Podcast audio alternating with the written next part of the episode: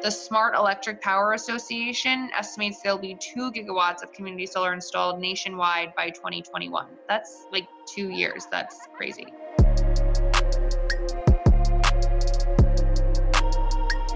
Hello, and welcome to the Solar Maverick podcast, where solar meets entrepreneurship and experience. I'm your host, Benoit Thanjan, so let's get into it. Hi, this is Benoit, your host of the Solar Maverick podcast. I'm excited to have my co host, Suzanne Waters. Hi, everybody. Glad to be back. For those of you that have listened to previous episodes, you already know. Those of you who haven't listened in, I'm the Vice President of Business Development here at Reneu Energy. One of my favorite roles is co hosting the Solar Maverick podcast. So, always look forward to an opportunity to be back on and talk to you guys about solar. Definitely. And Suzanne's uh, been great We've done a lot of interesting topics, 101s on different topics, 201s. This podcast is about community solar, specifically in New Jersey. Even though a state says community solar, it's very different in each of the different states.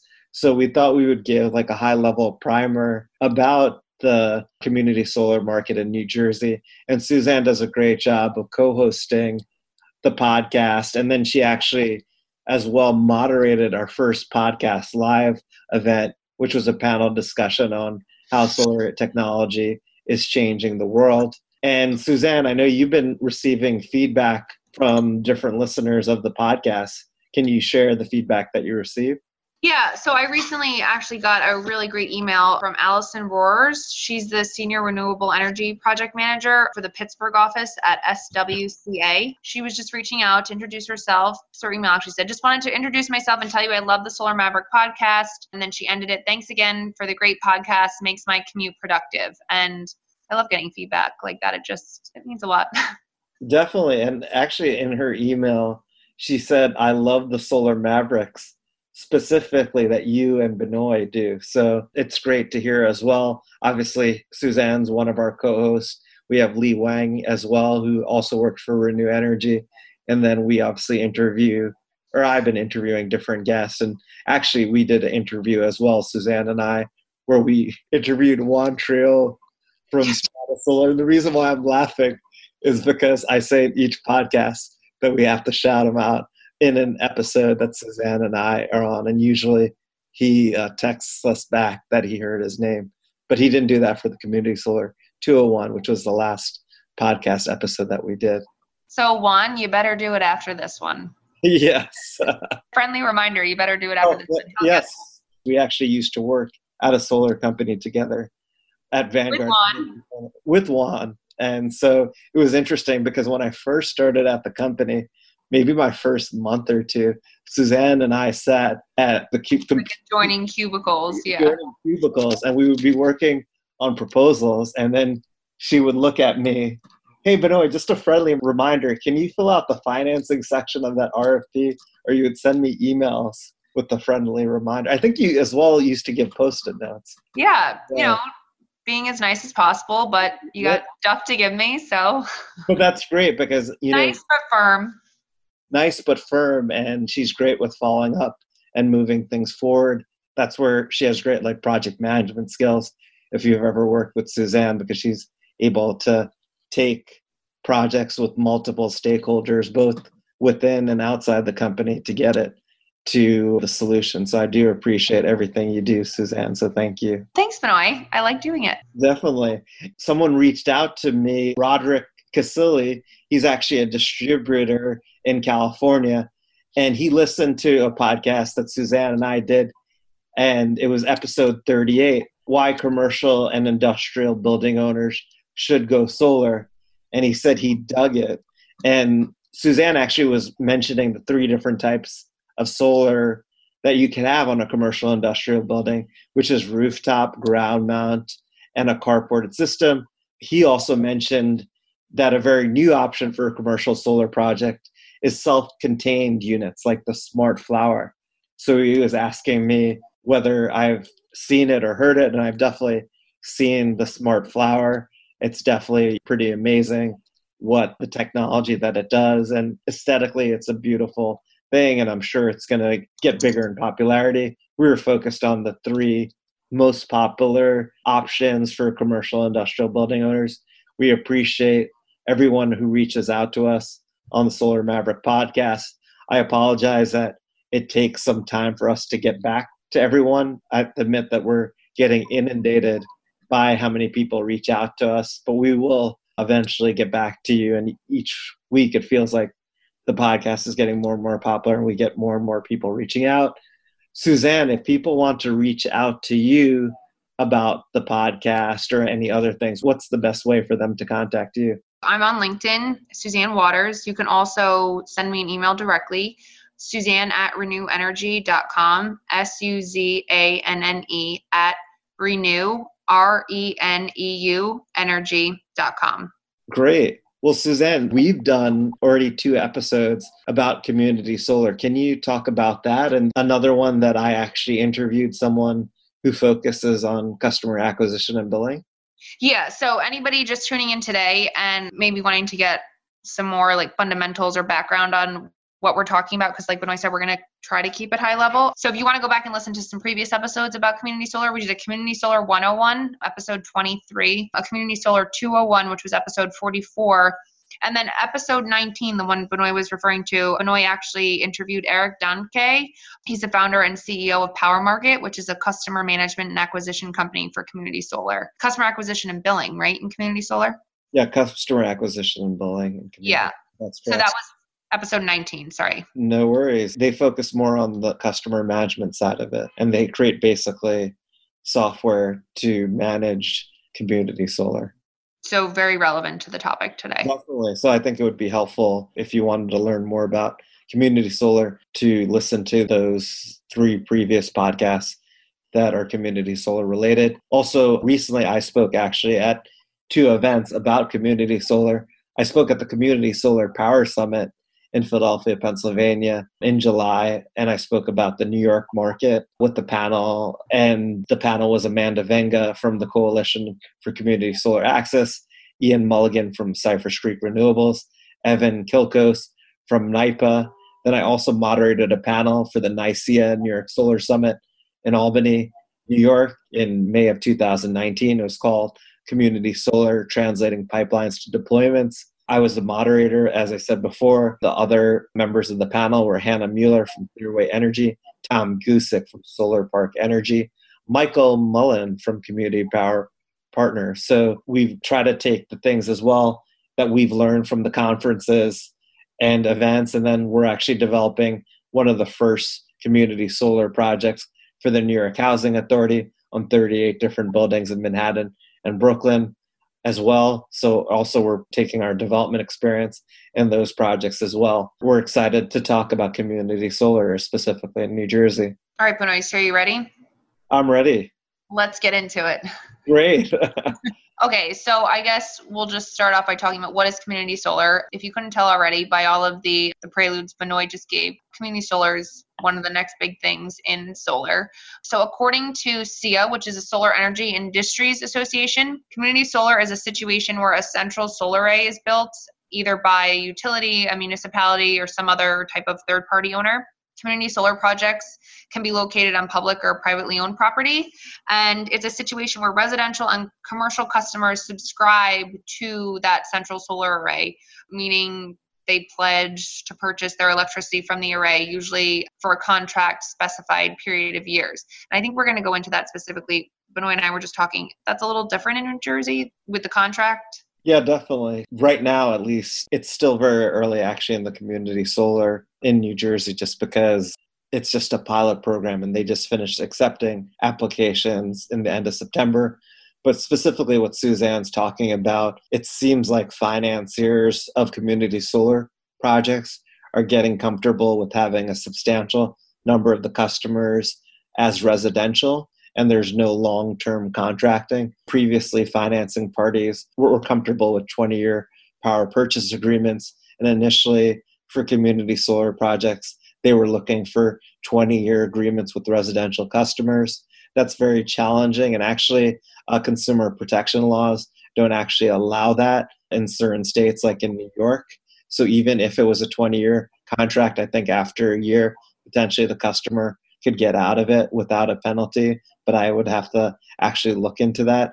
And also, the other thing, too, in deregulated markets where you have third party energy suppliers, they don't require the customers to sign long term contracts usually. So it's going to be hard to compete.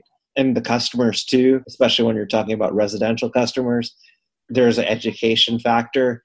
They don't really understand what the difference is between buying power from a third party energy supplier or versus buying solar from a community solar project in your utility service area. So these are some of the challenges that have been in community solar, but community solar, as Suzanne and I mentioned and kind of preluded, that it's one of the fastest growing areas of solar, primarily because you're developing a utility scale project. And instead of getting the rate that you sell into the grid potentially, which, for example, in New Jersey, in PSEG service territories between two to four and a half cents, you get some discount to the residential customer rate, which is a lot higher. I would say, like a residential customer in New Jersey might be paying 14 to 18 cents per kilowatt hour, and then you provide them some sort of discount to their electricity. Most people are talking about giving customers between a 5 to 20 percent discount on their electricity rate.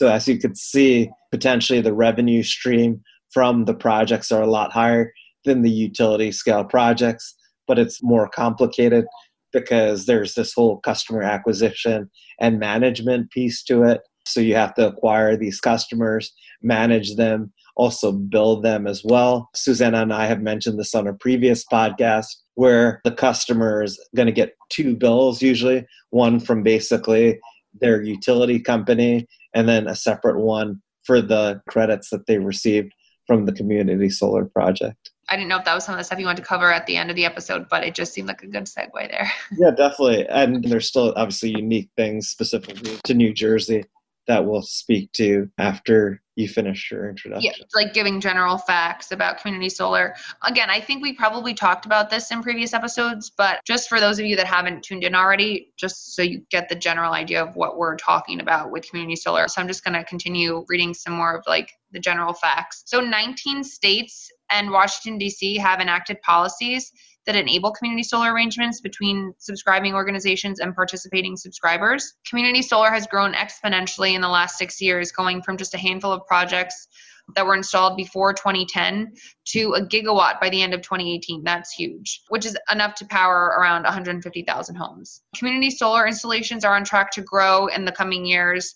The Smart Electric Power Association estimates there'll be 2 gigawatts of community solar installed nationwide by 2021. That's like two years. That's crazy. So, Massachusetts, Minnesota, and Colorado are leading the nation in community solar adoption. New York, New Jersey, Maryland, and Illinois are all poised for significant growth over the next several years. Today, many American households and businesses don't have access to solar because they rent, live in multi tenant buildings, they have roofs that are unable to host a system, or just experience some other type of mitigating factor. So, community solar provides homeowners, renters, and these businesses equal access to the economic and environmental benefits of solar energy generation, regardless of the physical attributes or ownership situation of their home or business. Community solar expands access to solar for all, including, in particular, and this is also a really big aspect of community solar, low to moderate income customers, which are most impacted by a lack of access, all while building a stronger, distributed, and more resilient electric grid. This episode of the Solar Maverick podcast is brought to you by Podcast Laundry, the podcast concierge service that I use to make sure that my listeners hear the best quality show. They do the dirty work of podcasting for me. Yes, graphics, quotes, show notes, master editing, and much more. All I have to do is record. So if you're a busy podcaster like me with an engaged audience and want to free up time to do more of what you love to do, like going to the gym or spending time with loved ones, go to podcastlaundry.com to schedule your consultation or call 347 8 871 8273. That's podcastlaundry.com or 347 871 8273. Thank you. Well, this is a New Jersey episode. I was going to ask you about the NYCHA project. With NYCHA, we've become very comfortable with low moderate income, and that's a big component of the community solar program. in New Jersey. And what Suzanne's reading is actually from SEIA. They're the Solar Energy Industries Association. They're the biggest lobbying group for solar. Reneu Energy, we're a member of SEIA. What I'll do is briefly kind of go into why. So, politicians love community solar because it provides access to people who would not normally have solar. Now, if like a homeowner wants solar, usually they have to have a 600 or above credit score. So that really limits who is going to have access to solar. And that's why we've seen, and New Jersey being an example, has a LMI requirement with their community solar program. So basically, the high level on the New Jersey, and this is all very high level information. We're not going to go into the weeds because this is kind of like a 101 on the community solar market in New Jersey. Basically, New Jersey has a pilot program for community solar. The allocated program capacity for year one is 75 megawatts. And then there's basically going to be three years of this community solar program at 75 megawatts. The individual community solar projects may not exceed five megawatts. There's no minimum megawatt size for a project. And this is going back to where I was talking about LMI, and Suzanne was mentioning it as well. At least 40% of the program capacity, at least 30 megawatts, will be allocated to low and moderate LMI projects. And then also, there's basically four EDCs, which is the electric distribution company, which is effectively the utilities in New Jersey and it's basically the program capacity is going to be divided among each EDC area based on their average respective percentage of in-state retail electric sales. The main EDCs are PSEG, Jersey City, Power and Light, Jersey Central Power and Light. You should know because I think you're in that. that well, I'm in both. I have PSE&G for my gas and oh. JCP&L for my electric. Yeah. And then I think it's Rockland Electric, then Atlantic Power. Actually, they just finished the application process for the first year of the community solar pilot in New Jersey.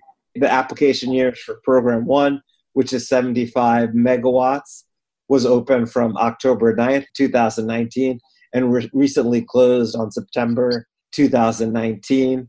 Uh, what I've been hearing is there's a lot more projects than 75 megawatts that are in this. So some people are saying that potentially maybe New Jersey will increase the pilot to more than 75 megawatts. But I don't know how familiar the listeners are. New Jersey is currently potentially transitioning their incentive program. So right now, when New Jersey, the state, has attained 5.1% of kilowatt hours sold in the state from qualifying solar electric power generators, then the current SREC program will sunset. If you're not familiar with SRECs, SRECs is a solar renewable energy credit that equals one megawatt hour of solar power.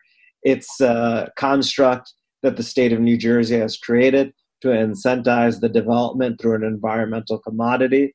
Basically, how it's created is they created a fixed demand, and if electricity generator in the state doesn't have a certain percentage in renewables, specifically as well in solar, they have to buy this solar renewable energy credit. The SREC currently is trading for energy year 2019 at 23 cents per kilowatt hour. The reason why I'm doing in kilowatt hour versus megawatt hour, I mentioned a residential customer is paying 14 to 16 cents per kilowatt hour for their electricity but the incentive is like 23 cents per kilowatt hour. And that's one of the reasons why New Jersey is the number five state for solar is that they have high electricity costs, but also strong state level incentives.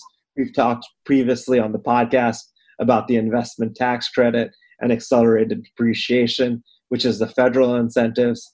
The investment tax credit is currently in 2019 30% and it's going to be stepping down to 26% in 2018 and then eventually to 10% for commercial industrial and zero for residential and then you have accelerated depreciation which is five year MACRS which basically equates to 20% of the original EPC cost. So basically, the federal incentive, which is the investment tax credit and MACRS, accounts for 50 to 60% of the price of the cost of the project.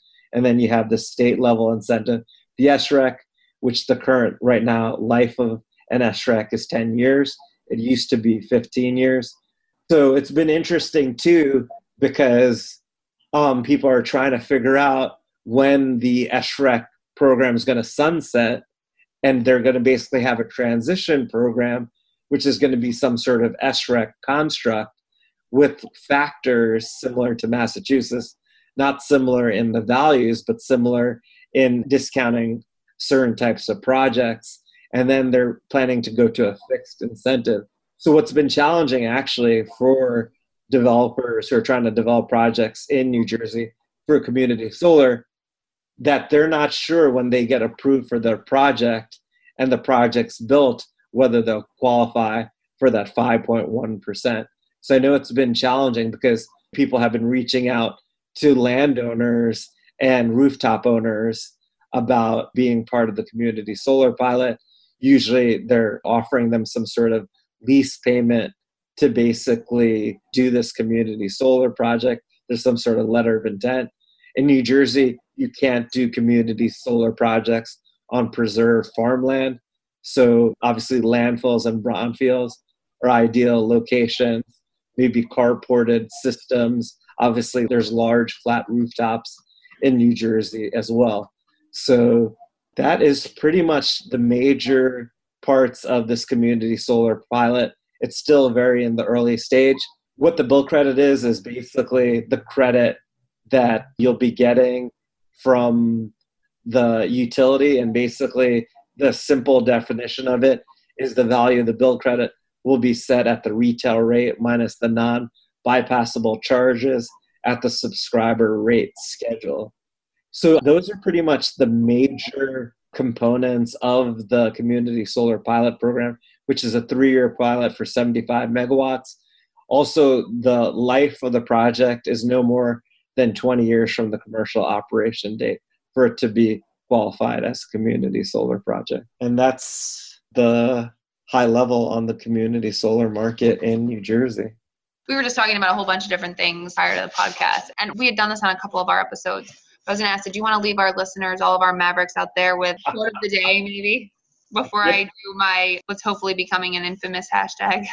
Yeah, definitely. So it's interesting. I just said this quote, and then Suzanne. We were talking, and you said it, and I was like, "Wow, Benoit, I think you need to impart all of our listeners with that knowledge today." Daydreaming. What I told Suzanne was, if you don't dream big, you only ever be mediocre. That stuck pretty good. Yeah, definitely, and it's true. Like if you don't dream big, you're just going to be the status quo. The word mediocre just it stings a little bit when you hear it, don't you think? It does. And unfortunately, I feel like most people just get comfortable with their life and settle for what they have. Complacency. Complacency. And if you really want to do big things, you have to be uncomfortable. And people don't realize, and I was telling Suzanne, I'm constantly uncomfortable because I'm doing things that are outside of my comfort zone, but then they become the comfort zone. And until you try things, that's when you learn and grow and I have very big aspiration. Okay, well, yeah. So thank you for the little bit of inspiration at the end of the podcast, Benoit. And I guess I'll end it with what I, I, like to say, carpe solum. And so I've been tagging it on LinkedIn and other social media hashtag carpe solum. Those of you that don't know, it means seize the sun. Definitely. Thank you again, Suzanne, for another great episode of the Solar Maverick podcast and being my co-host. Yeah, thanks for having me, and I hope you guys found it insightful. Definitely. Talk to you next time. Thanks.